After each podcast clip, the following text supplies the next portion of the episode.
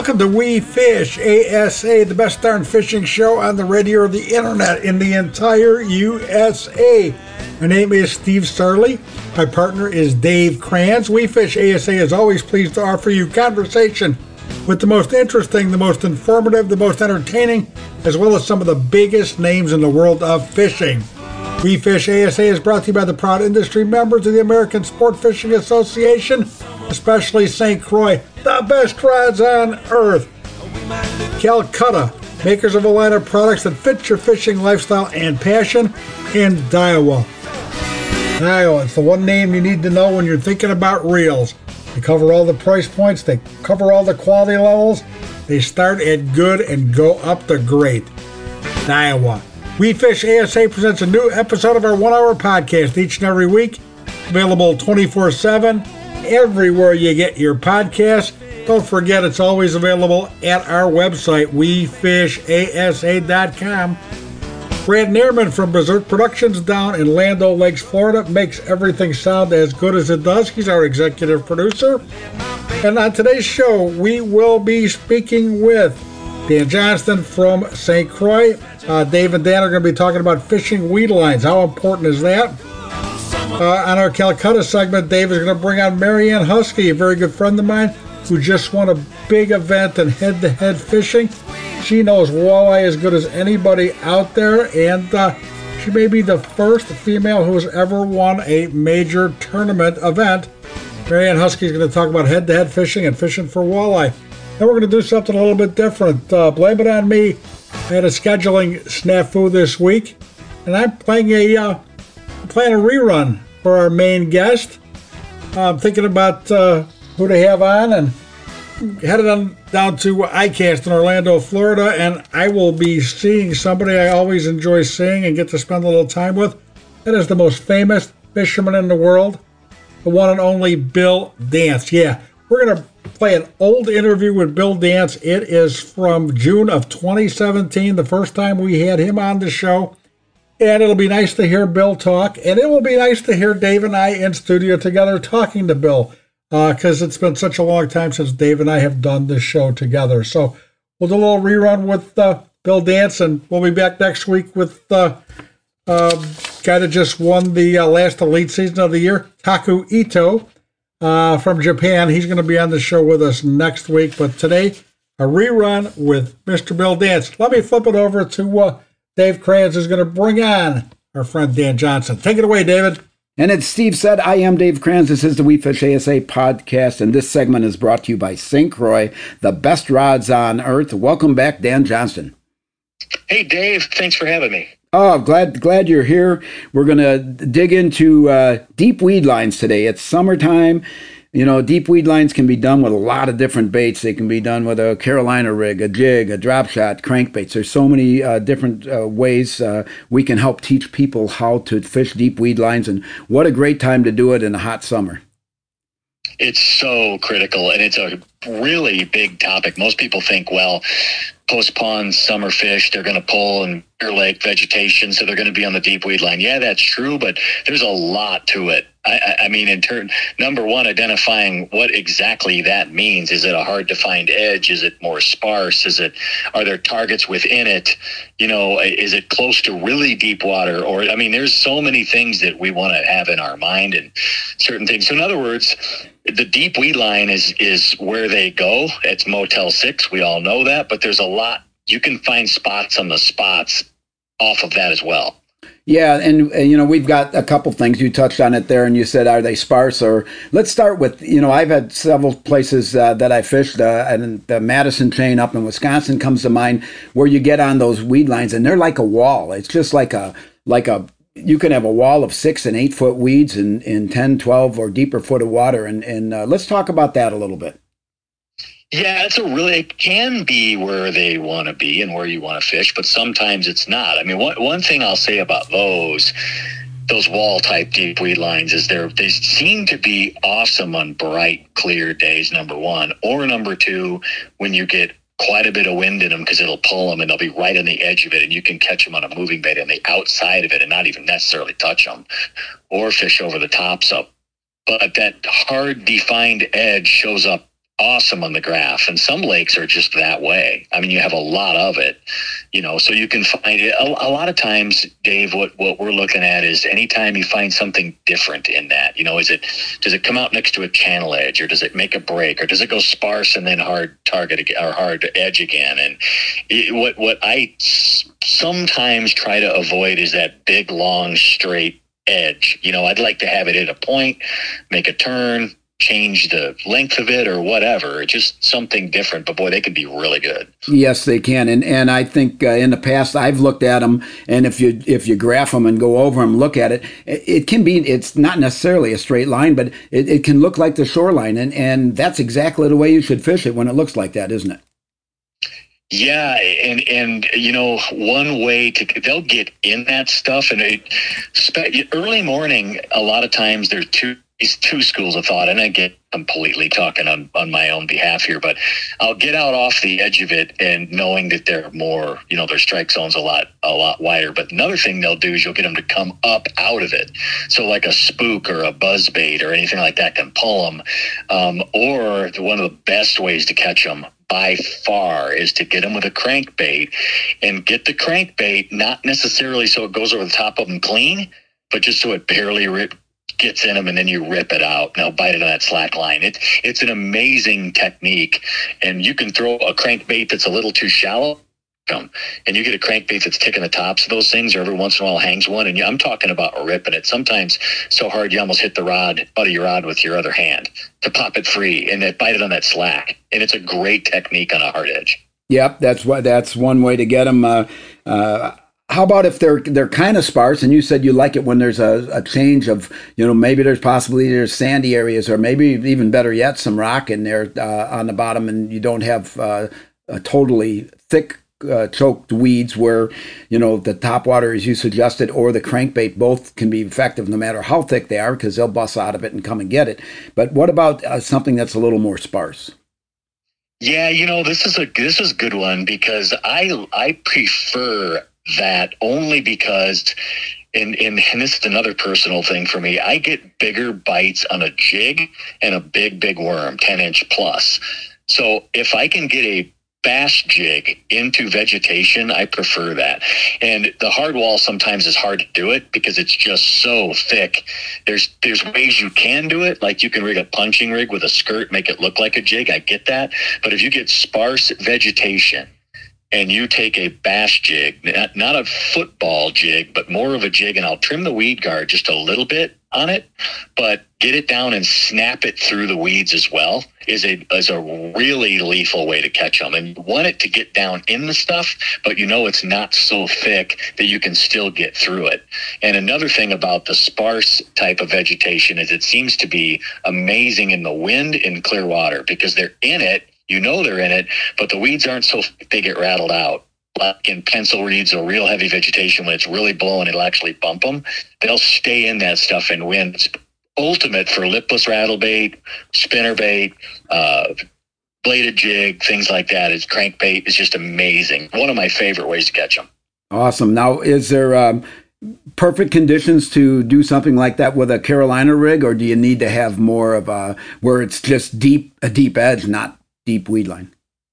Well, you're letting a little secret out there. That's a good one too, because you put a, uh, uh, especially with tungsten, when you can feel the bottom. If, if you find sparse weeds with a hard bottom, and you can find hard bottom with tungsten, whether it's on a Texas rig or definitely on a Carolina rig. And you can feel the hard bottom if you get in and stuff. The nice thing about the Carolina rig, I'd say about Tokyo rig as well, but a Carolina rig especially because the bait's back farther, is you can get up out of the stuff and it's a lot more natural because the weight is not connected to the bait. It's a really, really good technique. You don't want to put a ton of action on it, but the weight's down there banging around and your bait's just kind of up in suspension, getting through that stuff. Great technique. Now, when I do a Carolina rig, as you just suggested, I generally, so it does come off the bottom and the weight's on the bottom, the bait that is off the bottom, I generally like to use something that's uh, got a pretty good float to it. Is that something you also do? Can be. I mean, there's there's definitely baits that get up off the bottom better, but the big thing is with the Carolina rig. I I have to think this is true is that weight banging around down there makes them kind of find it better. So if I, I don't necessarily use things that, that have a lot of buoyancy to them because I know it's back there digging around in that stuff, but it's also fishing loose. I don't, I don't, I'm not a believer that you have to have something necessarily floating in vegetation, but that weight's banging around on it, making that it's agitating it, and they come check that out and they find it. Oh yeah, I think that weight probably uh, could quite uh, possibly uh, mimic uh, like a crayfish scooting along the bottom there, and it's making these little disruptions of the sand or muck or you know whatever's there. Uh, the floating the floating idea I use because sometimes you'll get that green filamentous algae on on some of that cover and, and then I like to keep out of it a little bit. But we'd know that right away because you'd pull up some of that and it'd be stuck stuck to the point of your hook and you don't, certainly don't want that, do you? No, you don't. But a really, really good technique too in in that scenario and Carolina rig in general is to put that little bead or some type of noise, some type of little brass, whatever on it, so it makes that click. Because not only is that tungsten banging on that rock, but anytime you can make them come find it, it's amazing how. I mean, I've seen them in clear water close to the boat. They'll actually target the weight first sometimes, and mm-hmm. then they'll all of a sudden see that bait and they'll go back and eat it. So it tells me that if I'm fishing vegetation or wind or anywhere, granted you got to stay connected with a Carolina rig, but anywhere where you're in a scenario like that and they can hear it as much as they can see it, it is, in my opinion, equally as effective.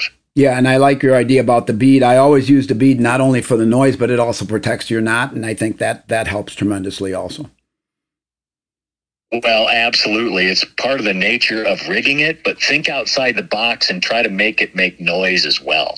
So you can go glass, there's a little brass pieces. There's a lot of things you can do to make I would say this about any type of uh, tech, tech, uh, Texas rig or Texposed rig or Carolina rig, or uh, there's things we can do to tubes. You know, uh, there's things we can do to make them noisy just as much as they, you know, as effective fishing, fishing naturally. Yep. How about drop shot in in this case? What how can that play? You know, it's funny because a lot of people don't think you do it because they think of the drop shot as nose hooked.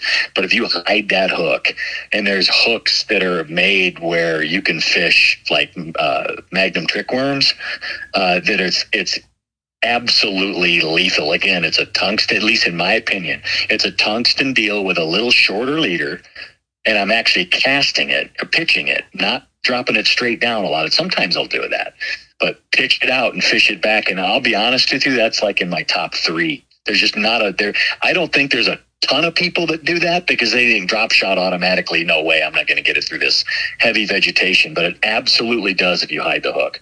It does, and like you said, people can look at the different types of hooks that they can use, and they'll have uh, a hook with a keeper on it. Some of them have a little lead keeper on it, and that can definitely be uh, very effective. And well, as always, uh, definitely appreciate your insight to every topic that we get to talk about, and um, definitely uh, look forward to talking to you next week on the We Fish ASA podcast.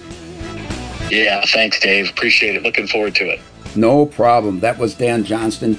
This is the We Fish ASA podcast, and this segment was brought to you by St. Croix, the best rods on earth. I am Dave Kranz. Steve Sarley is remote, and we will be right back.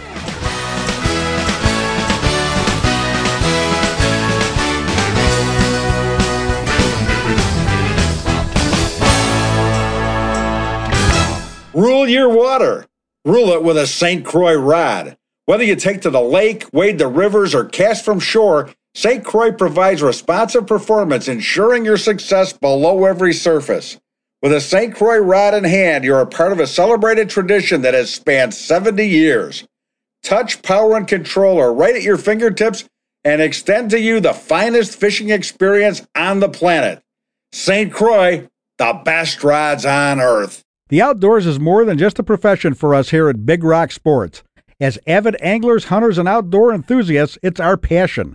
So, advocating on behalf of the outdoor sporting goods industry is a top priority for us. Big Rock Sports is proud to serve as the voice and advocate of outdoor sporting goods retailers across the nation. Big Rock Sports works tirelessly to protect our fisheries and anglers' rights. Big Rock Sports, we are here for you. I'm professional angler Kevin Van Dam, and people always ask me, what's the best and easiest way to catch fish? Well, that's simple. Keep our waterways clean and free of litter. You know, tossing your worn out lures in the lake is not a winning move. Pitch them in the trash. Do your part and join me. Visit keepamericafishing.org and pledge to pitch it. Welcome back to the We Fish ASA podcast. I am Dave Kranz. Steve Sarley is remote, and this segment is brought to you by Calcutta, an outdoor company that builds gear and apparel for those with a passion for the outdoors. My next guest is uh, very happy today because uh, she had just won a head-to-head fishing pro walleye series uh, uh tournament, and I'd like to welcome Marianne Huskey. How you doing, Marianne? I'm doing fantastic. How are you doing today? I am doing good. So uh, the format on this uh, uh, head-to-head fishing, when I look at it, it looks more like it's a basketball bracket for March Madness.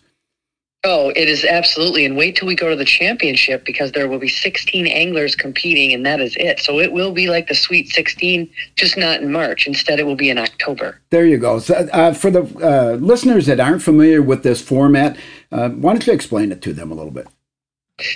So it started out with 32 anglers at the beginning of the season. Um, there were invitations that were sent out. There was an interview process that the anglers had to go through. And um, there are five regular season events. At each event, all 32 anglers compete for the first two days. And the eight top anglers with the most cumulative weight from the two days, they move on to day three. And then there is a bracket system and you are paired up against another angler according to your seed. So first versus eight, second versus seven, and so on and so forth. And it's an elimination process. If you win your bracket, you move on to the winner's bracket. Obviously, if you lose, then you move to the loser's bracket. So um, by after the first day, there's the top four and there's the bottom four and so on and so forth. So it's really exciting. Um, it is a true head-to-head competition, and it's fantastic to participate in, and it's awesome to watch. Also, yeah, very neat format. I I uh, I, I, have had the opportunity to watch some of this, and uh, uh, it, it's pretty neat the way they do it, and and you're. It's kind of nice not fishing against the whole field. You get paired up and you, you you break it down, and you're first qualified, like you said, from the first 16, and you go forward. So this one was on uh, pool uh, two of the Mississippi River, correct? That is correct. And you know, there's something that I, I think that people don't know about the head to head. And the reason I know this is because I, I do get messages with people saying, hey, you know, use this white Mr. Twister or do this in the backwater or do this. And we are not allowed to accept any unsolicited information for 30 days prior to the event. None. Well, that, Dan, that is good to know so that people don't send you that information because you don't want to have that problem where um, they're trying to be helpful and, and you can't do that. It's not, not allowed in the rules. So thanks for bringing that up. That's great.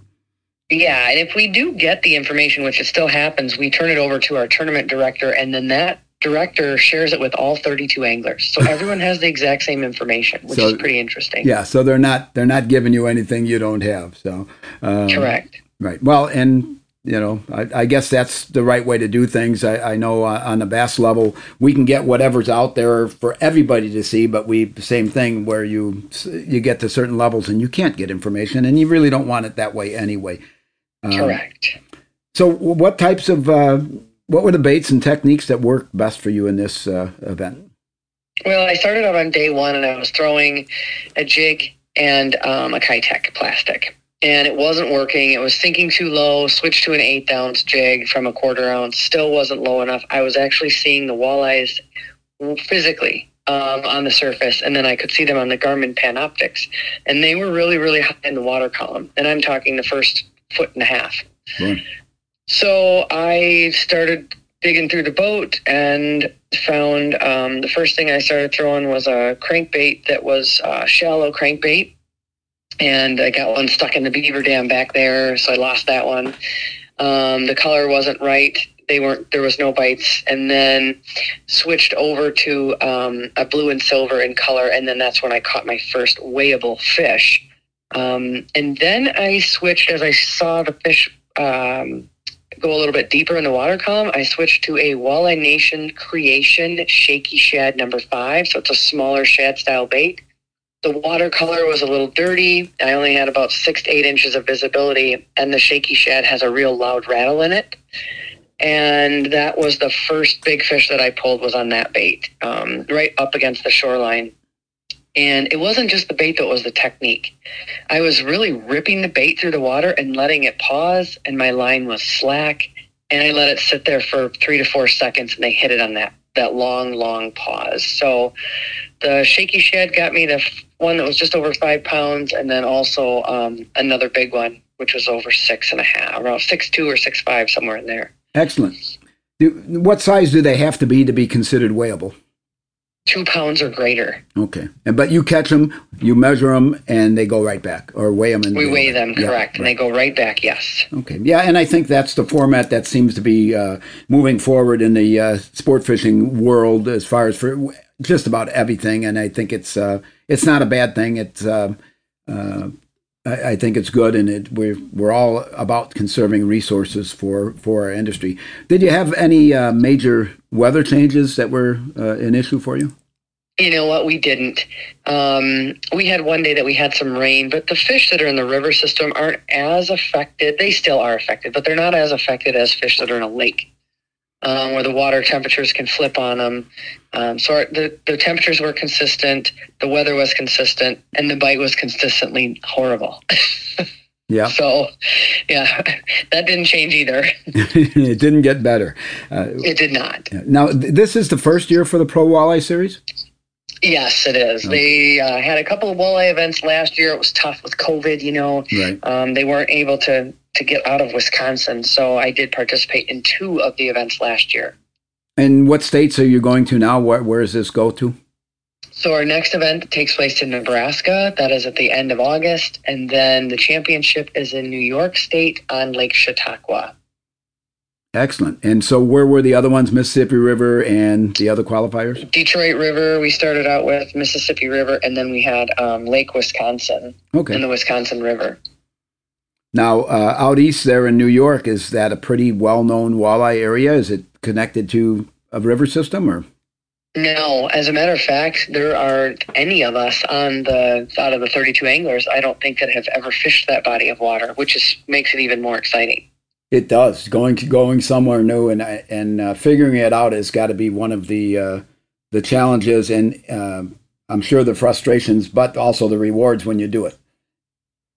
Oh yeah, that's my favorite thing. I I do much better on bodies of water that I've never fished or that I dislike. Um, it forces me to think outside of the box, and if I go to bodies of water that I know, I, I don't do as well because I always go back to memory, and that's not good for me. Better, yeah. Uh, so, how about sponsors? Who do you have uh, helping keeping you on the water?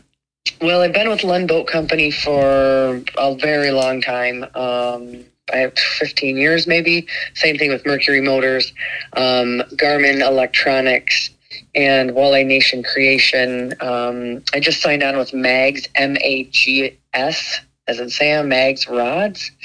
Um, I used started using their rods uh, over a year and a half ago, and absolutely love them. Uh, Mr. Outboards Water Sports in Green Bay, Wisconsin, um, excellent for service.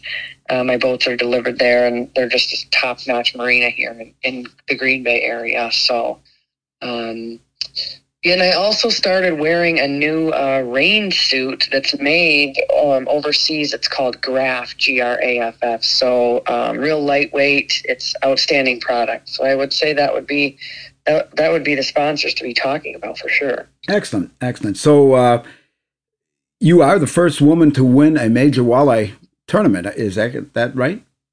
That is correct. Yes. Uh, are there any other women fishing in this uh, this league right now? No, no, not at all. Mm-mm.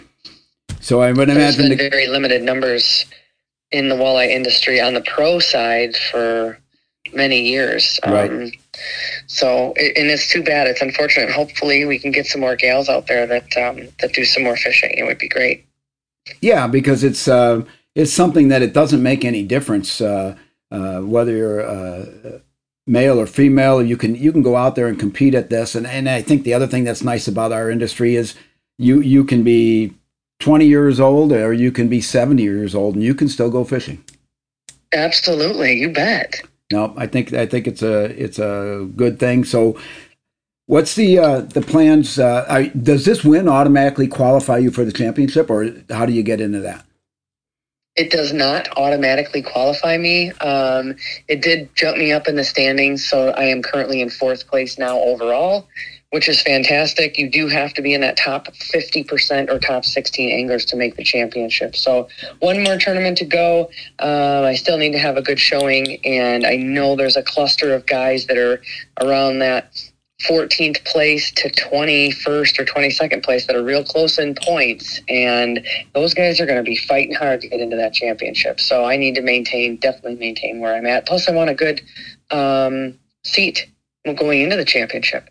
Yeah, because you will you'll be placed that way too. Uh, uh, the way these brackets work, right? That's it. Yeah. It's the same same things, which is which is uh, a very very neat format, and uh, I think uh, you know, people should be watching. That's if they're not. your plans are to do this next year, and are, are they uh, going to expand it or keep it about the same? What do you know? What the the head-to-head um, fishing? As far as do? I know, they'll be keeping it the same with the 32 anglers. Absolutely, um, they're already working on the schedule for next year, so that's very exciting. Um, there was a lot of angler contribution to the conversations and the choices of uh, the bodies of water, so I believe that will happen again for 2022.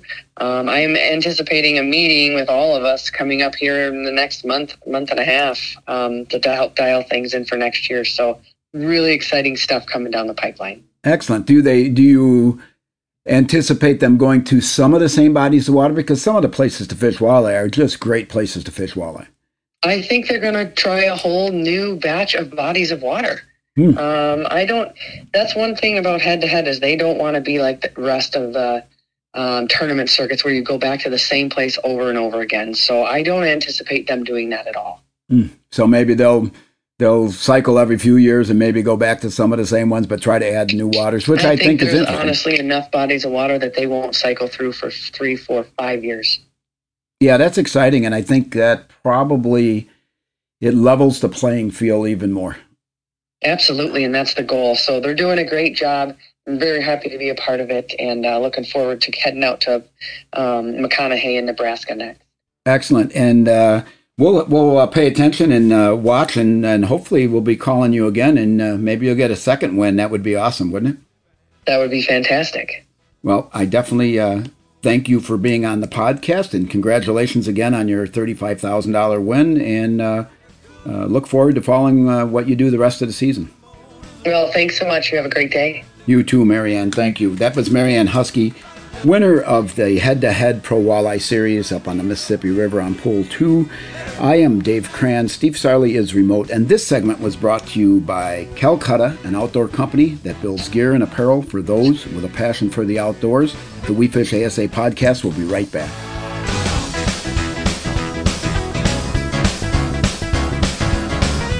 The outdoors is more than just a profession for us here at Big Rock Sports. As avid anglers, hunters, and outdoor enthusiasts, it's our passion.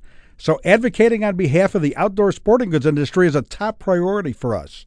Big Rock Sports is proud to serve as the voice and advocate of outdoor sporting goods retailers across the nation. Big Rock Sports works tirelessly to protect our fisheries and anglers' rights. Big Rock Sports, we are here for you. Calcutta, we're an outdoor coastal trading company that builds gear and apparel for those with a passion for the outdoors.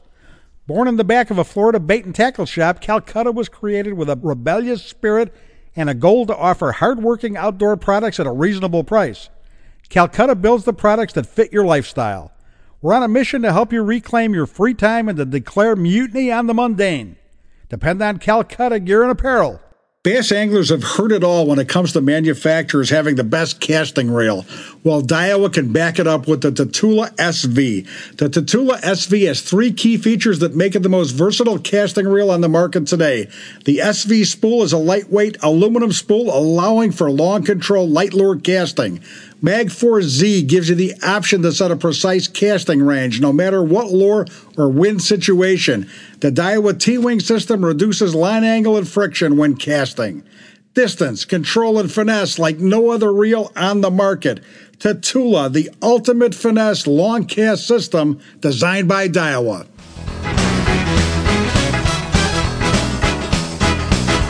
We are back. We Fish ASA is brought to you by the proud industry members of the American Sport Fishing Association. please help to ensure the future of fishing by visiting keepamericafishing.org. And if you're an industry professional, please consider joining the American Sport Fishing Association by visiting asafishing.org.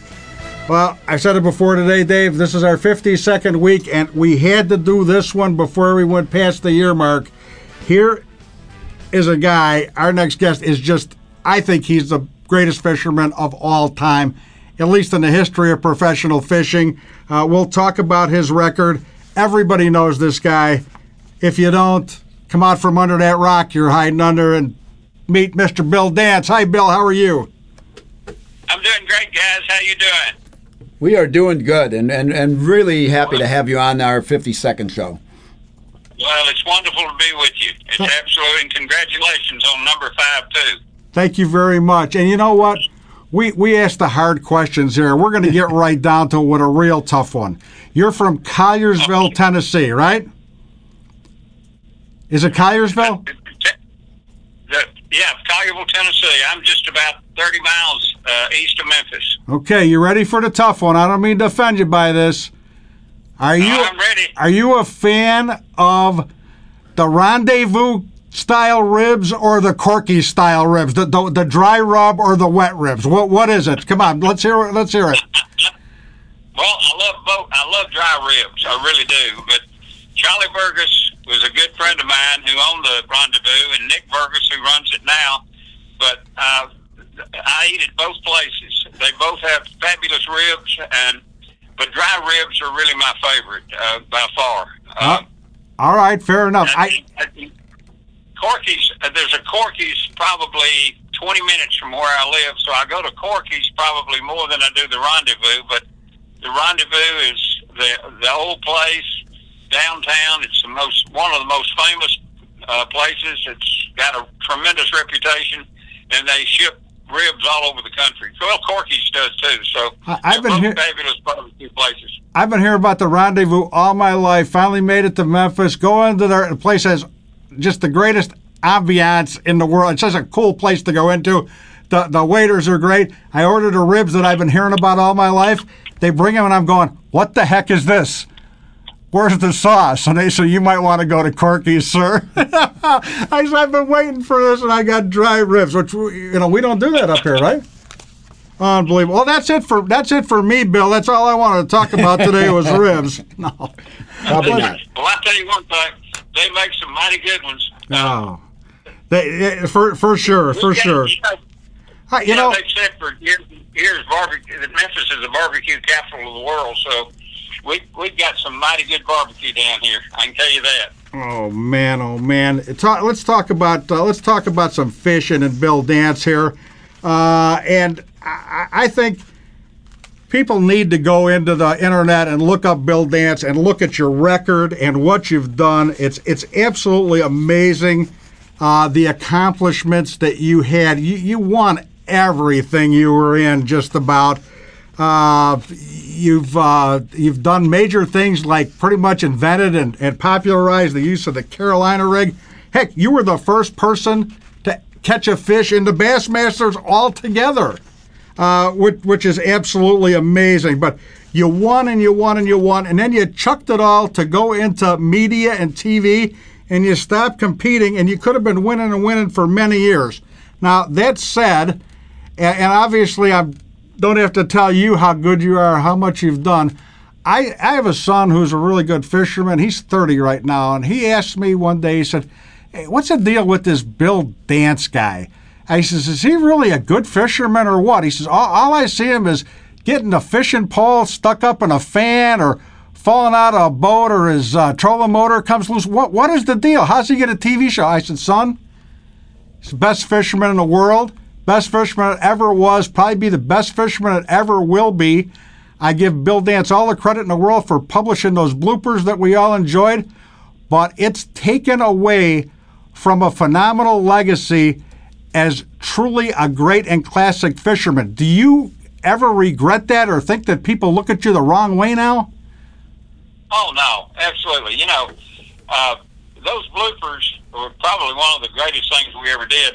Our producer one time, he said uh, he just uh, he stuck a couple in the show, and uh, uh, and we got a tremendous response from it. And and from that response, we got a call from Dick Clark Productions in Los Angeles or New York. I can't remember where it was from. And they were doing Ed McMahon and Dick Clark were doing uh, super bloopers and practical jokes. It was a a very popular show on NBC, and they said we'd like to know, do you have other bloopers? Huh. And Tony said, uh, Tony was our producer at the time. Tony said, uh, yeah, we have in our archives, we've got probably quite a few bloopers. And they said, we'd like to have a few of them. And uh, could we run them? And we said, yeah, well, make a long story short, uh, we signed a contract with NBC, and they wanted like eight or ten a year. And right after that, CBS came with a blooper show, and then ABC came with a blooper show, and the BBC in London came with some kind of a blooper show. Hmm. So we had a contract with four major networks that we were furnishing bloopers to. And one day, Tony said, uh, "Why don't we just do uh, devote one show to bloopers, outtakes, and we'll get one of our announcers to uh, uh, do the narration, the bridges on it. And I said, well, whatever you want to do. And we did that, and it was a tremendous success. And it wasn't long. We the next year we we did another one, and then we got the idea to put a tape together, and that tape was we put it in either Bass Pro Shops and WalMarts and uh, many of the sporting outlets, and it just went over big time. Uh, and then along came video three, blooper three, and then blooper four.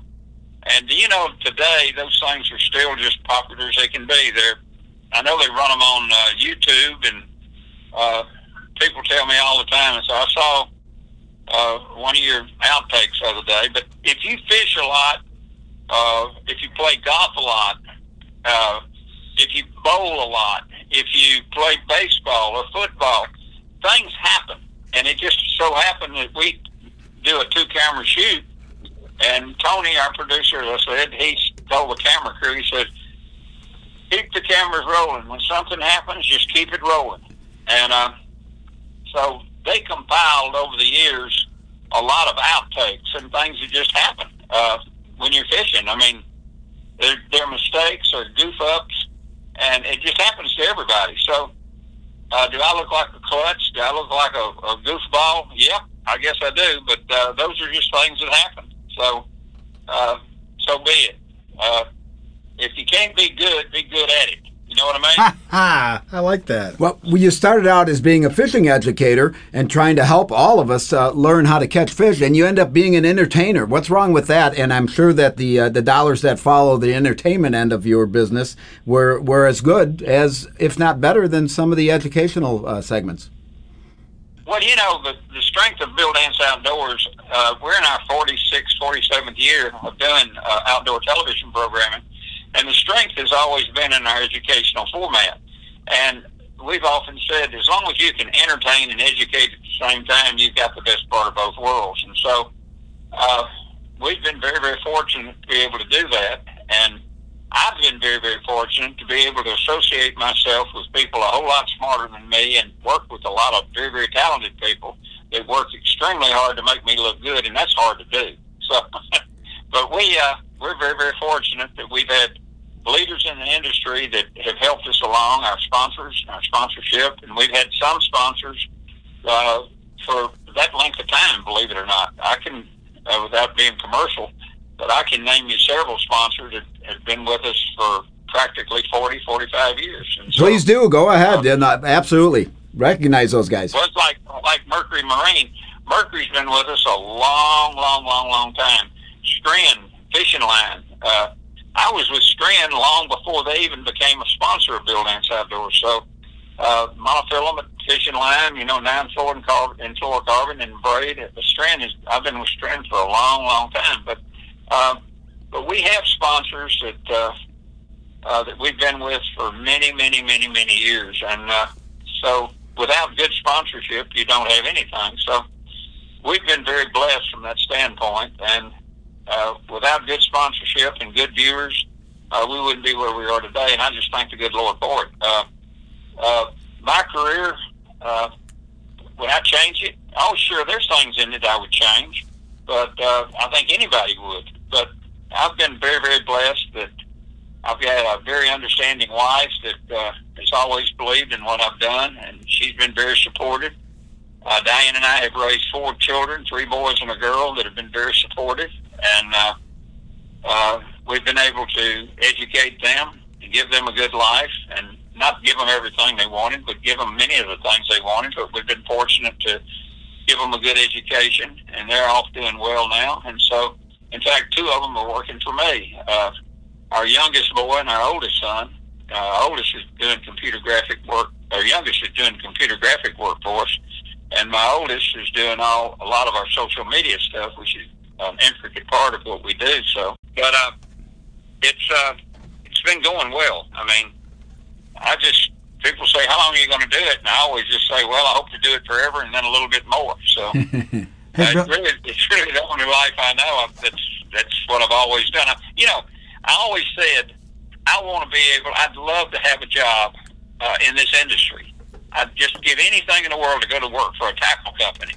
Well, as luck luck would be, uh, the tournaments came along back in the late '60s, and I participated in the first one, and I was extremely lucky. I, I did extremely well in that first tournament, and then the second one, I was. I think I had three seconds that first uh, first year, and then the next year I won three in a row, and I was offered a job to go to work for three different lure companies, major lure companies, and uh, I just couldn't believe it. it was a dream come true, and I accepted one of those companies, and I went to work uh, doing promotional work, fishing with riders, fishing with big buyers, uh, major uh, sporting good outlets, and and then. Uh, I thought, well, if I could do it for that company, I could do it for myself. And we we toyed with the idea of, of doing it. And in fact, my buddy and I we started uh, Strike King Lure Company way way back yonder, long time ago, and that it it worked out fine for a while. But the tournaments were pressing and fishing with riders, and I was trying to run the run the lure company along with Charles and Charles Spence, my partner and we just uh, it was just hard to do. And finally, I just uh, turned the lure company totally over to Charles, and I continued on with television, and uh, I made a career out of that. So. I think you made. Uh, I think you made a good choice there. Hey, folks, uh, I I know I don't have to tell you. You know the voice. You're listening to the one and only Bill Dance. We're going to take a quick break, and when we come back, we'll have more Bill Dance for you.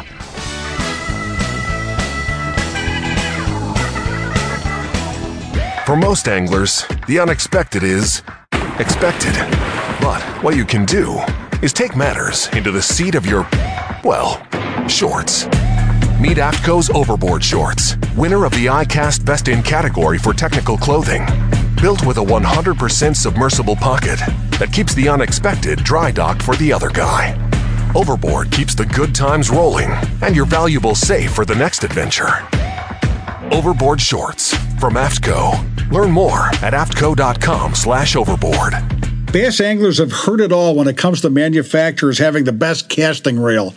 Well, Daiwa can back it up with the Tatula SV. The Tatula SV has three key features that make it the most versatile casting reel on the market today. The SV spool is a lightweight aluminum spool allowing for long control light lure casting.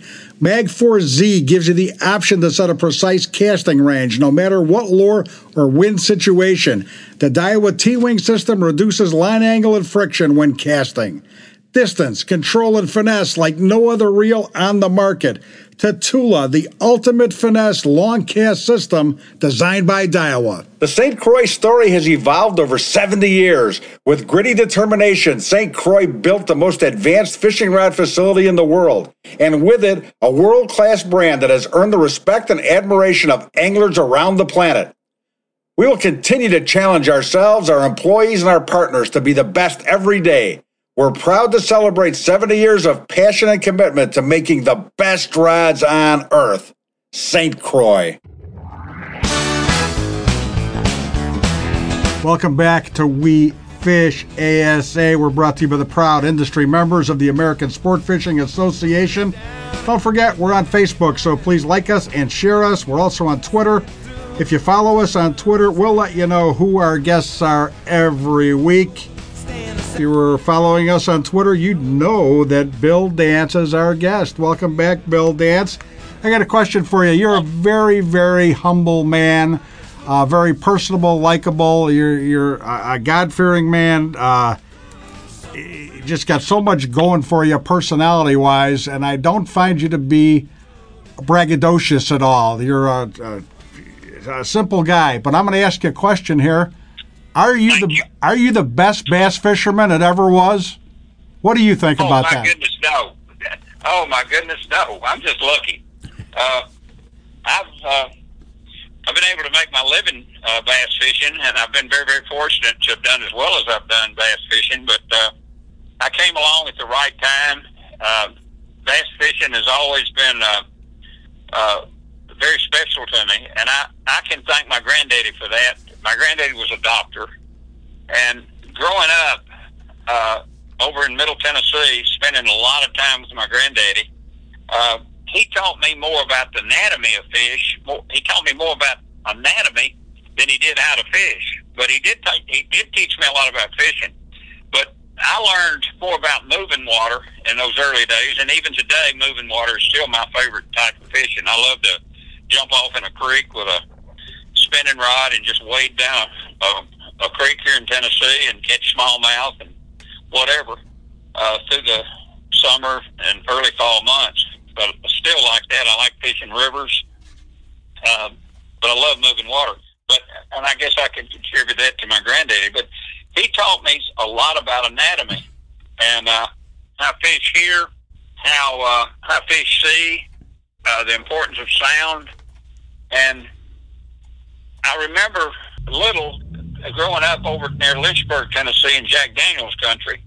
uh, the town would close up uh, a half a day through the middle of the week, and I remember when when everybody would the stores would all close and everybody would take a half a day off. It was just customary in a, in a small community in a small town.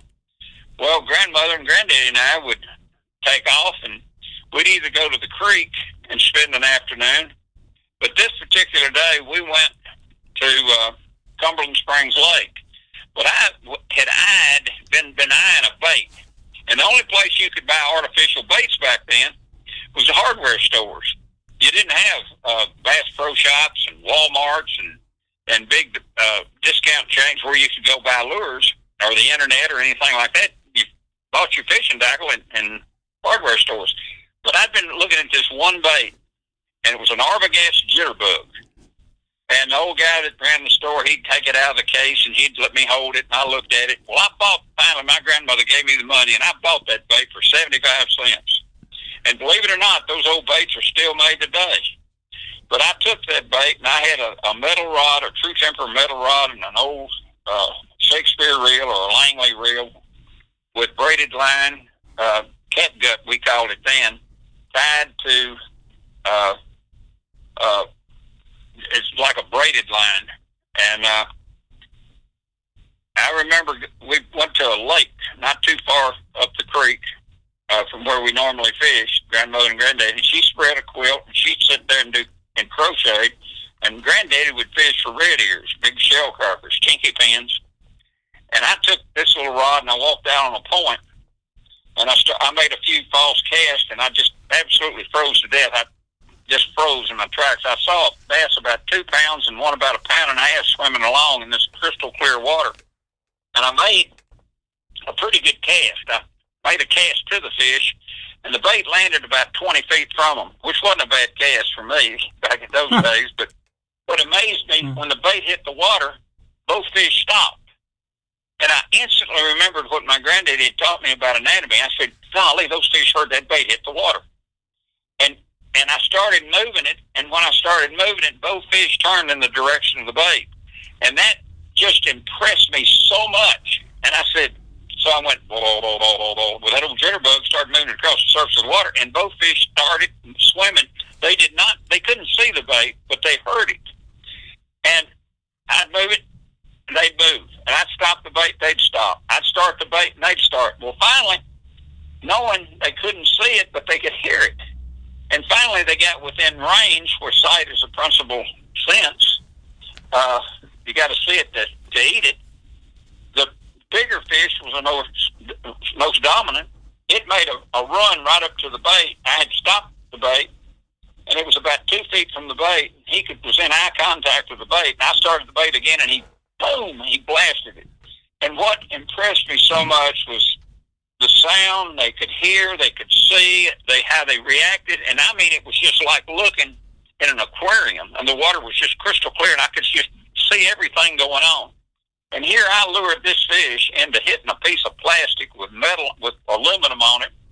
That was the turning point in Bill Dance's career right there. Nothing in my life turned me on quicker than actually seeing and experiencing all that. But the anatomy of learning a lot about how fish hear and how they see.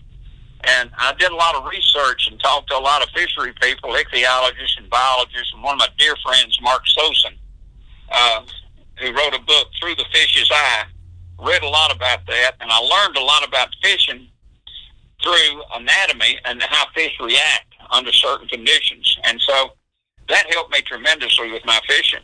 Uh, but the turning point in my life was really seeing from that old jitterbug and seeing that fish, how those fish reacted to the sound, and then how they reacted when they saw the bait. But that was a special moment in my life. I'll, I, and I'll never forget it. And I've relived it, a, a, well, not a million times, but I've relived it a bunch of times. But uh, it was a special moment. That, well, uh, you relived it again. You relive it again with us, and we we appreciate that. So that was great. So you're you're uh, in your youth, and you're you're going fishing with your granddad and, and grandma, and, and that's awesome. What do you think about these kids today? Where what we have coming up with the high school and college guys? Well, you know, I was blessed that I had a daddy and a granddaddy that introduced me to this great sport, and I encourage. I just we just had a, a, a Tennessee Wildlife Resource Agency, our, our game and fish department. Had, we just had a big, big tournament this Saturday. Saturday, we had about a couple hundred kids, and to watch these kids and a lot of parents. They said one family, you know, uh, one parent families now, and it's so sad. But these mothers bring their kids. They want to learn. They want to learn to fish, and to see these youngsters uh, get so excited catching their first fish or catching a fish, but uh, I, I can relate to that and knowing how I was when I was little, uh, and to see the excitement level, and now to see how it's starting to grow, uh, and to see how what we're doing with uh, high school bass teams and our collegiate bass teams, and to see all these youngsters coming along and, and, and getting into the sport and, and you know participating more in the sport from the competitive side, it's uh, it's a great thing. I mean, I, I'm for it 100. Uh, Like I said, uh, uh, we're all competitive, uh, but it, it just uh, Americans are just a competitive breed.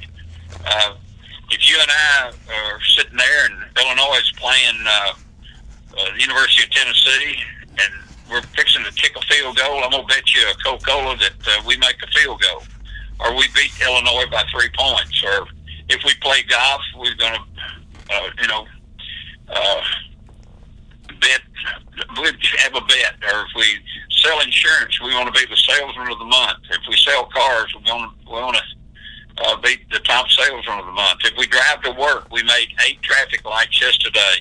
We play little mental games. Maybe we can make ten today. We're just a competitive breed. And fishing gives us another opportunity. We're competing against another living creature, and that's one thing that just makes it so special.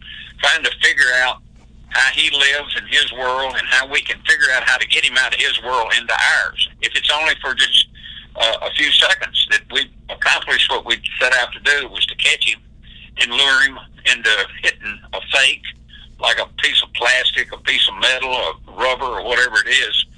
And then we caught him. We've accomplished what we had to do, or we wanted to do, and then we release him uh, to be caught again. But it's just a it's a challenging sport. It's like Vince Lombardi once said, you know, winning is achieved through determination. And I don't care how determined you are, you're not always going to be a winner when you compete against Mother Nature and her creatures. But it's so much fun to try. Uh, there's days we win, there's days they win, and most times they win, and that's the way the good Lord intended it to be. But it's the challenge, it's the fun, And these high school kids that are starting out, and they see what the collegiate boys are doing, and the collegiate boys seeing what the pros are doing. Uh, it, it just keeps our sport going, and I'm for it 100%. I just love to see this. I really do, and it helps our industry too, big time. And you'll see it at the ASA show. Uh, you see new products.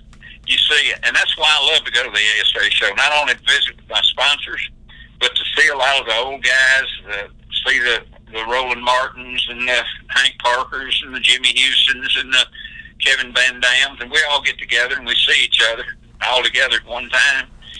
And uh, to see all the new products and new electronics, which are just unbelievable how, how fast that market's growing. We see the new rods, the new reels, the new lines. Uh, we see uh, all, as I said, it's just something new all the time. So we see what our competition's doing, uh, and it's just uh, it's amazing how fast our industry's growing and how big it is. And with these tournaments, with like I say, the high school, the collegiate, uh, and even the pros, uh, it's what's keeping our industry alive. And so, I'm for it 100. percent What what year was the first classic? Pardon? What year was the first classic? Oh, good lord! Uh, it was way back yonder. Uh, late late sixties, late late sixties or whatever. I'm thinking, you know, most boats uh, didn't have live wells. There was electronics were just coming in. Uh, they took you to a lake that nobody knew you were fishing on, so there was nobody waiting for you to weigh in. Now you look at what happened, how this has grown this year down in uh, Houston or whatever, drawing these mega crowds like it's the NBA Finals or whatever. Eh, oh, did, yeah. did you yeah, ever did you ever imagine that this would turn so dang big? Oh, when when I first started, I remember the first Bassmasters Classic, and I remember walking in. I think I want to say it was in Birmingham. I remember walking in, and I looked, and it looked like each vendor had a little card table set up. and boy, you walk in, hey, you walk in there now. Goodness gracious, hey, you just think oh man, it, this thing has grown so big, it's just unbelievable. And I, well, I look at back at the industry as a whole. I, I saw it in its infancy when it was just starting out, and uh, I look how I look at trolling motors where they are now. I look at rods, reels, line, hooks, fishing lures, uh, boats, motors, uh, the electronics. Oh my gosh! I I talked to my uh, electronic sponsor this morning, uh, the Grass people, and uh, we were talking about uh, the state of the art uh, uh, equipment that it's like live TV. I yeah. mean, it's just you go to live view and you just uh, turn your trolling motor on and start moving and looking at your graph. You can see your lure moving through the water. You can see a fish actually hit your lure, and that that's state of the art. I mean, who would have? If I told my granddaddy that, my granddaddy he, he he'd come back alive. He wouldn't believe. oh, that'd be great. Hey, oh, you know, I am I am so Bill Dance and Dave. I am so disappointed. We're out of time. And Bill, I'm really. Oh, I'm really okay. sorry. I'm really sorry. I wanted to really get into it. We've never talked about Bill Dance signature lakes, which I find incredibly interesting, and I promise you we will talk about this at some point Love to have you on again. You're phenomenal. I'd love to, Gary. Love to. Love to be with y'all anytime. Hey. I think you do a great thing, and congratulations on 52, 52 weeks. And uh, anytime you know where I am, I'm right down here in Tennessee. Give us a holler, and I'd love to spend time with you again. Bill Dance, thanks for doing our anniversary show. We will do it again. We'll see you down in uh, in Florida at yes. ICAST. We'll, Looking we'll, forward to seeing you at ICAST. Looking forward to it. Right, Excellent. He you. is the one and only Bill Dance. Thanks for being with us. That wraps up this week's edition of the We Fish ASA podcast. I'd like to thank today's guests. You just heard a true legend in the industry, Bill Dance, and what a nice guy. That wraps up this week's edition of the We Fish ASA podcast, the best darn fishing show on the radio or the internet in the entire USA. I'd like to thank today's guests. Dan Johnston from St. Croix, great, great subject matter on fishing weed lines. Uh, Marianne Huskey, boy, it doesn't get much better in the world of walleye fishing than Marianne. She did a great job winning that head to head tournament. Thanks for joining us. And then uh, it's nice to be able to play an oldie Bill Dance, the uh, most famous fisherman in the world. Everybody loves Bill Dance, and it was from 2017, back in the day when uh, Dave and I were in studio together before the COVID crisis. So it was nice to hear Bill Dance, and it's nice to hear Dave and I doing the show together. Hopefully, we'll get back to that again someday. I'd like to thank our sponsor, St. Croix, the best rods on earth, Calcutta, makers of a line of products that fit your fishing lifestyle and passion. Daiwa. Take a look at that new Tatula Elite Reel. You'll love it as much as we do. Please remember that We Fish ASA presents a new episode of our one hour podcast each and every week. Available 24 7 on Apple Podcasts, on Spotify, Google Podcasts, Amazon, free apps from Stitcher Radio and the Apple App Store, iHeartRadio, and don't forget you can also hear the We Fish ASA uh, podcast on our website, WeFishASA.com. If you like what you hear, please let us know. If there's something you'd like to hear us talk about or someone you think we ought to have on this show, let us know that too. I'm Steve Sarley. My partner is Dave Kranz. We'll see you next week. Now, let's go fishing.